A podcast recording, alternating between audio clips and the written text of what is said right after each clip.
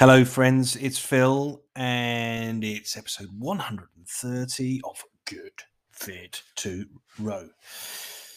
So, yesterday I took the absolute pleasure of sitting on a rowing machine for the first time in about 10 years for 50 minutes, five zero minutes, and it was carefully done. It was carefully choreographed. Choreographed. It was carefully orchestrated to be done at UT2. And if you don't know what UT2 is, that is approximately 60 to 65 to 70% of my maximum heart rate, which in my case is around about 140 150 ish.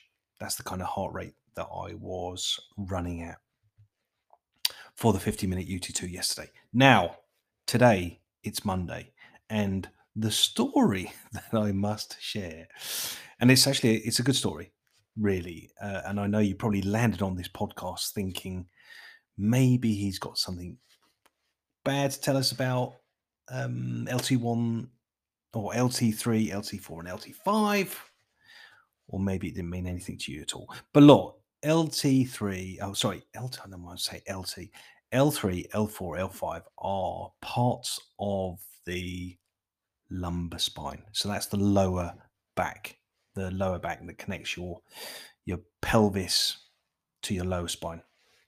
That's uh, three, four, and five. And um, the reason for talking about it really was I did a 50 minute ergo yesterday, and probably um, I haven't done it for 10 years, right? And I have a distinct memory that quite often when I jumped into doing these longer sessions, when I was actually probably a bit more active in terms of in the rowing squad active kind of world, um, I quite often would experience two, uh, two, let's say, fatigues that would be really obvious to me that I'd forgotten to stretch correctly, or my stretching regime was bad, or something I was doing wasn't doing me good.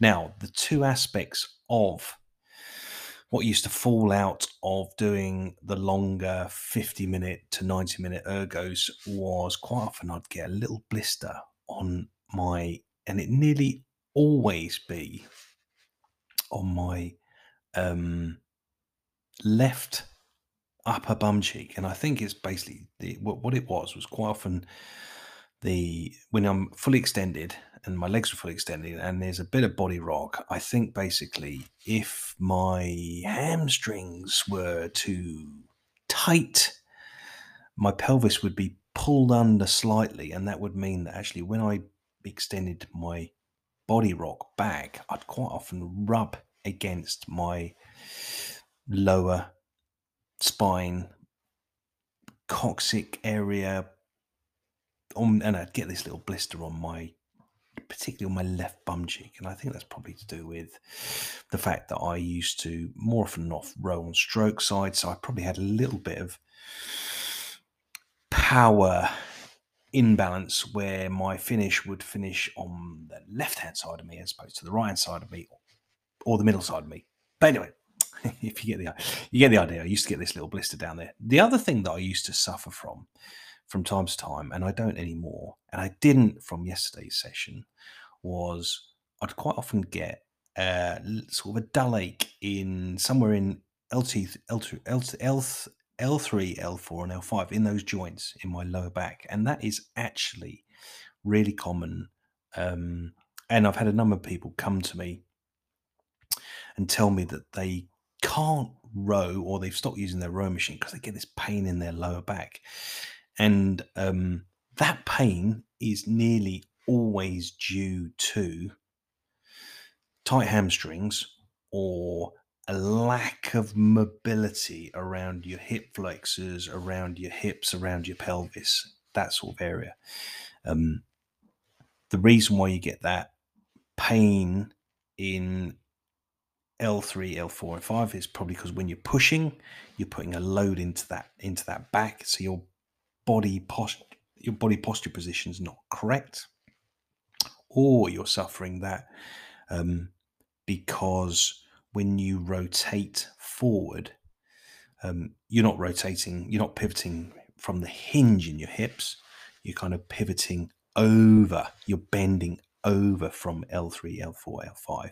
So you're bending over, and then what you're doing is as you straighten your body, you put like a load down into those joints, if that makes sense. But the point was today, 24 hours after my first 50 minute UT2 session, which I encourage lots and lots of people to do who do the Get Fit to Row program, is um, obviously I've been training people to not get this pain in the back and to not have that blister. And therefore, the good news is I haven't got it either. Great. Well done, me. High five.